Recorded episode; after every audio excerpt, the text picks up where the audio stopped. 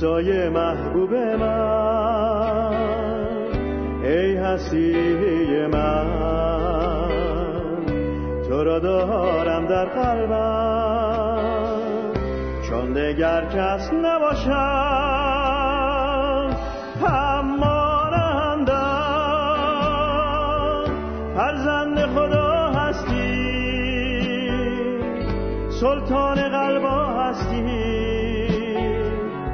آرام روان همی دانم توی مسیحا.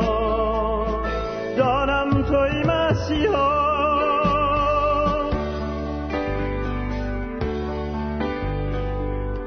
دنیای آشفته ما طلبت تو را. هر کس شنود نامم روید بیا مسیحا در جلالم خود را فدایم کردی. مرا مدیونت ساختی. دانم که توی تنها. نجات همه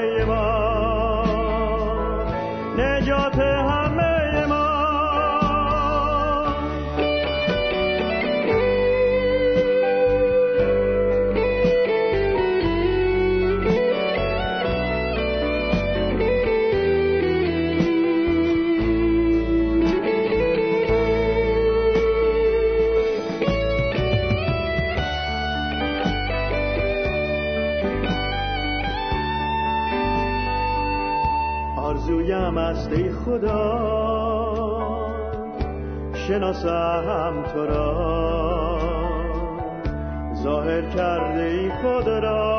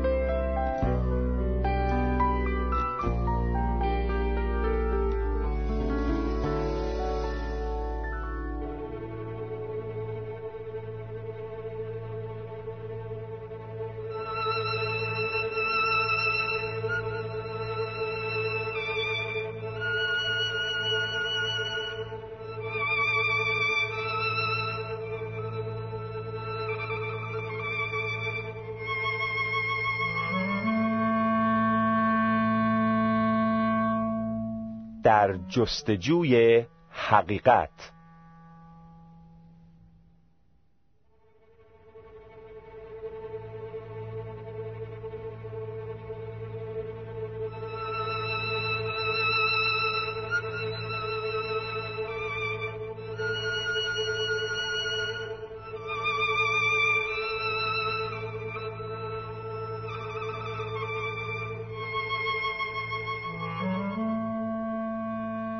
بر شما عزیزان شنونده.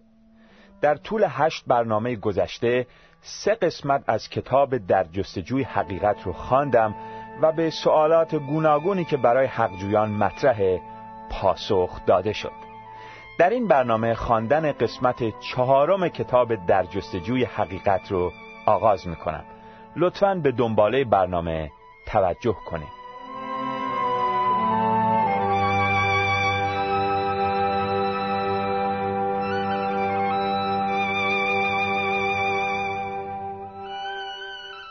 قسمت چهارم. زمیمه الف. فرضیه منسوخ شدن کتاب مقدس. برای بررسی در مورد اینکه آیا کتاب دیگری کتاب مقدس را منسوخ کرده است یا نه باید دلایل را با دقت کامل مطالعه کنیم. پیروان فرضیه منسوخ شدن کتاب مقدس غالبا تأکید می نمایند که هر پیغمبری از طرف خدا پیغامی آورده که متناسب با زمان و مکان خودش بوده و کتابهای موسی به وسیله پیغمبران بعدی منسوخ گردیده و به همین ترتیب عهد جدید تمام کتابهای پیغمبران قبل را منسوخ نموده و کتابی که بعد از عهد جدید آمده عهد جدید را منسوخ کرده است. اگر این فرضیه صحت داشته باشد باید حتما بتوانیم در کتاب مقدس دلایلی برای اثبات آن پیدا کنیم. ولی به هیچ وجه چنین دلیلی وجود ندارد. در کتاب مقدس هرگز ذکر نشده که به وسیله فرمان خدا یا دستور مسیح و رسولانش قسمتی از کتاب مقدس منسوخ گردیده است. در این مورد به جای اینکه از فرضیات پیروی نماییم بهتر است به حقایق توجه کنیم. مطابق معمول کتاب مقدس را به چند قسمت عمده تقسیم می نماید مانند کتاب های موسا یا تورات مزامیر کتب انبیا و عهد جدید یا انجیل. این قسمت ها با یکدیگر متناقض نیستند بلکه با هم مکاشفه کاملی را به وجود می آورند درست مانند قطعات پرتغال که یک پرتغال کامل را تشکیل می دهند.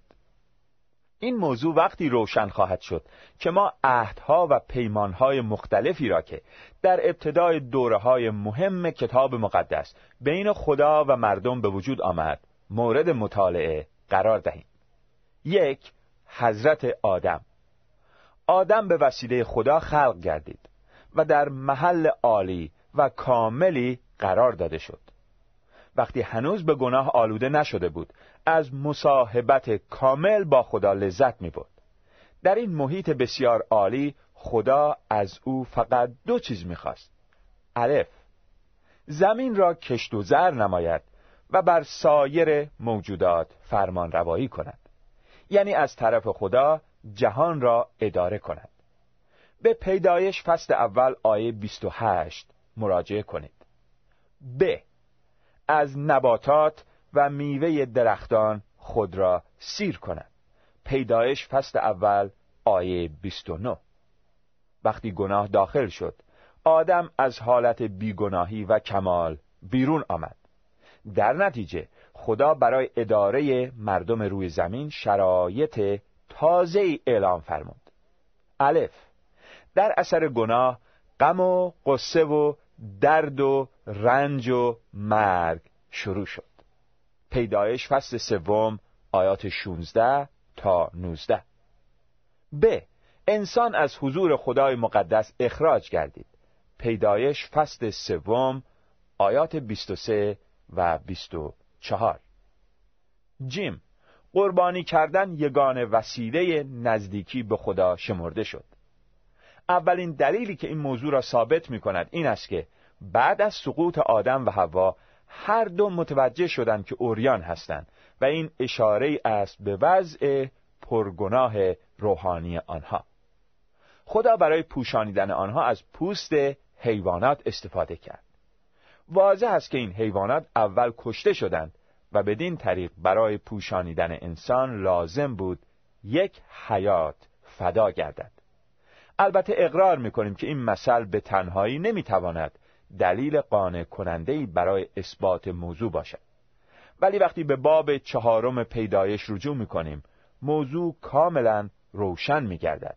زیرا در آنجا حابیل گوسفندی برای قربانی به خدا تقدیم کرد و مطابق کلام خدا خداوند حابیل و هدیه او را منظور داشت. دال. بالاخره خدا برای اولین بار به حضرت آدم وعده فرمود که نجات دهنده ظهور خواهد کرد. البته این وعده در ابتدا خیلی خلاصه بود ولی به تدریج مفصلتر شد. وعده این بود که نسل زن بالاخره بر مار غلبه خواهد کرد و البته مقصود از مار همان شیطان است. پیدایش فصل سوم آیات چهارده و پونزده. دو حضرت نو چون تمام مردم گرفتار شرارت و در گناه غرق شده بودند همه غیر از نوح و خانوادهش به وسیله طوفان نابود گشتند. بعد از طوفان نوح خدا عهد تازه‌ای با او استوار کرد. ولی این عهد هیچ یک از مطالبی را که بر حضرت آدم مکشوف شده بود منسوخ و باطل و بیفایده نساخت. بلکه دارای این شرایط جدید بود. الف. خدا دیگر در آینده از طریق طوفان سراسری جهانیان را نابود نخواهد ساخت. پیدایش فصل نهم آیه یازده. ب. انسان اجازه پیدا کرد که از تمام حیوانات بدون استثنا برای خوراک استفاده کند. پیدایش فصل نهم آیه سه. جیم. انسان حق نداشت خون بخورد. پیدایش فصل نهم آیه چهار. دال انسان اجازه پیدا کرد که افراد قاتل را به قتل برساند. زیرا خدا فرمود هر که خون انسان ریزد خون وی به دست انسان ریخته شود.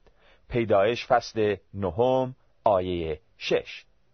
ه قربانی کردن برای نزدیک شدن به خدا لازم بود.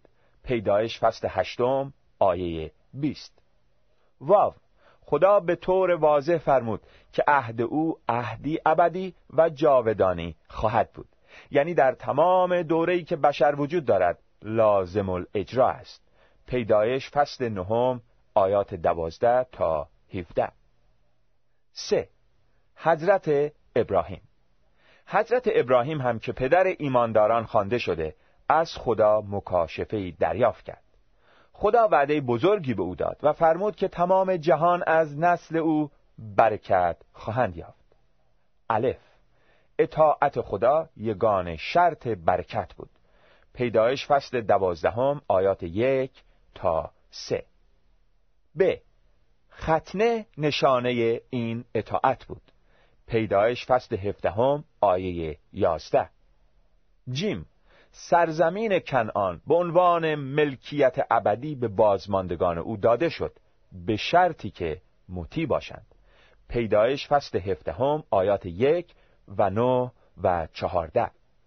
دال اسماعیل ملتی بزرگ به وجود خواهد آورد. پیدایش فصل هفدهم آیه بیست. ه جهان به وسیله اسحاق برکت خواهد یافت نه اسماعیل. پیدایش فصل هفدهم آیات 19 تا 21 واو انسان باید به وسیله قربانی به خدا نزدیک شود. پیدایش فصل دوازدهم آیه هفت فصل پانزدهم آیه نه و فصل بیست و دوم آیات هشت و سیزده. ز عهد خدا عهدی جاودانی بود. پیدایش فصل هفدهم آیات هشت و نوزده.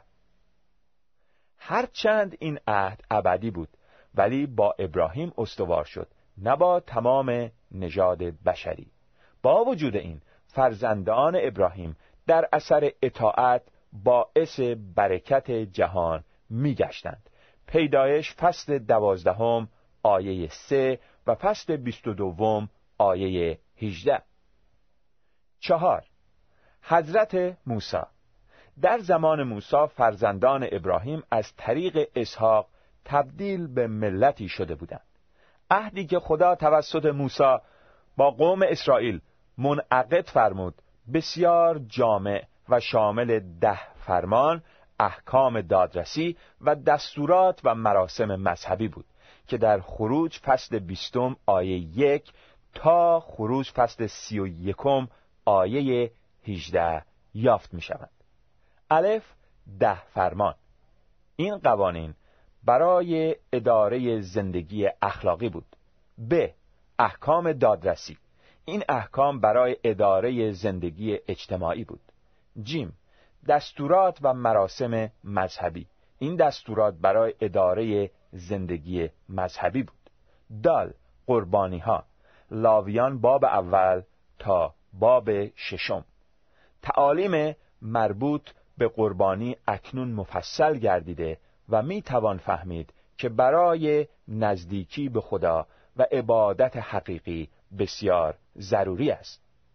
ه. کاهنان خروج فصل 28 آیه 1 تا فصل 29 آیه 9 طبق شرایط این عهد فقط فرزندان هارون که برادر حضرت موسی بود اجازه داشتند از طرف مردم برای خدا قربانی بگذراند واو! وعده آمدن نجات دهنده دوباره تکرار شد. تصنیه فصل هجدهم آیه 15 در عهد جدید کاملا واضح گردیده که قربانی ها تصویری از مسیح نجات دهنده می باشد نکته ای که باید با آن توجه داشته باشیم. این است که کتاب مقدس هیچگاه نمی‌گوید که عهدی که توسط موسی برای قوم اسرائیل برقرار شد برای غیر یهودیان هم اجباری است. علت این امر را بعدا شهر خواهیم داد. پنج حضرت داوود. حضرت داوود که از طرف خدا به عنوان پادشاه اسرائیل انتخاب گردید. از تمام عهدهای سابق اطلاع داشت و چون شخصا بسیار خدا پرست و کاملا به خدا تسلیم شده بود وعده آمدن نجات دهنده معود را به طور واضح تری می‌فهمید و این موضوع از بسیاری از مزامیر او روشن می گردد. مزمور دوم درباره پیروزی مسیح مزمور شانزدهم درباره قیام مسیح مزمور بیست و دوم درباره رنجهای مسیح و مرگ او. به علاوه خدا به داوود وعده فرمود که فرزندان او دارای تخت جاودانی خواهند بود. دوم سموئیل فصل هفتم آیه 16 حال اجازه بفرمایید نکات مهم این پنج عهد را خلاصه کنیم. الف در تمام موارد مشاهده می کنیم که قربانی کردن به وسیله مردان خدا تعلیم داده شده و عملی گشته است. ب. در تمام دوره ها وعده آمدن نجات دهنده تکرار گشته و به ترتیب گفته شده است که از نسل زن یعنی حوا و بعد از نسل ابراهیم و سپس از خانواده سلطنتی داوود خواهد بود. بعد از آن پیغمبرانی مانند اشعیا تعالیم بسیار روشنی درباره نجات دهنده موعود بیان کردند و حتی زمان و مکان ظهور و زاییده شدن او را از دختر باکره و رنجها و مردن او و زنده شدن و سلطنت ابدی او را پیشگویی نمودند. عهد عتیق با همین وعده ها خاتمه مییابد و می‌توان آن را کتاب وعده های الهی محسوب کرد. عهد جدید عملی شدن این وعده ها را مژده می‌دهد. به طور خلاصه باید به نکات زیر توجه کنیم. الف. به عنوان انجام وعده خدا به حوا عیسی از دختری باکره متولد شد و واقعا از نسل زن بود. ب. به عنوان انجام دستورات مربوط به قربانی ها عیسی چون قربانی کامل جان خود را فدا ساخت. جیم. به عنوان انجام وعده خدا به حضرت داوود عیسی پس از مرگ زنده شد و بدین طریق یگان شخص واجد الشرائط از نسل داوود بود که می‌تواند بر تخت ابدی جلوس فرماید. اگر عهد جدید را به دقت مطالعه کنیم متوجه خواهیم شد که حتی یک کلمه وجود ندارد که نشان دهد قسمتی از عهد عتیق نقض و یا باطل و منسوخ گردیده است. تنها چیزی که در عهد جدید ذکر شده این است که عهد عتیق مکاشفه نهایی نبوده زیرا در بسیاری از پیشگویی ها اشاره به عهدی جدید شده است.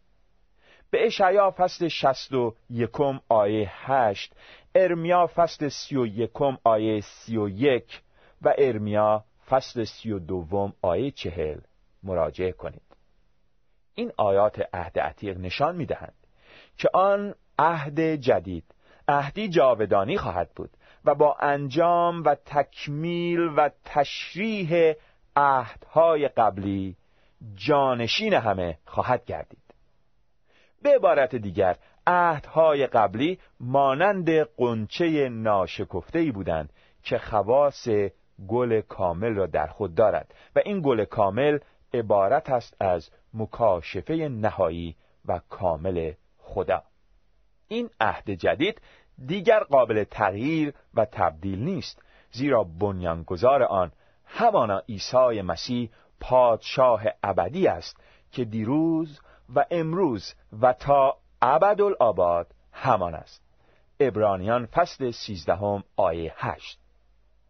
اکنون ببینیم چرا کتاب مقدس هیچگاه شریعت موسی را عهدی جاودانی نمی‌خواند. عهد جدید با کمال وضوح شرح می‌دهد که شریعت چیزی موقتی و مقدماتی بوده که قوم اسرائیل را برای آمدن نجات دهنده آماده کرد تمام قوانین و قربانی های آن نشانه بود از زندگی و اعمال نجات دهنده موعود عیسی صریحا فرمود نیامده ام تا باطل نمایم بلکه تا تمام کنم.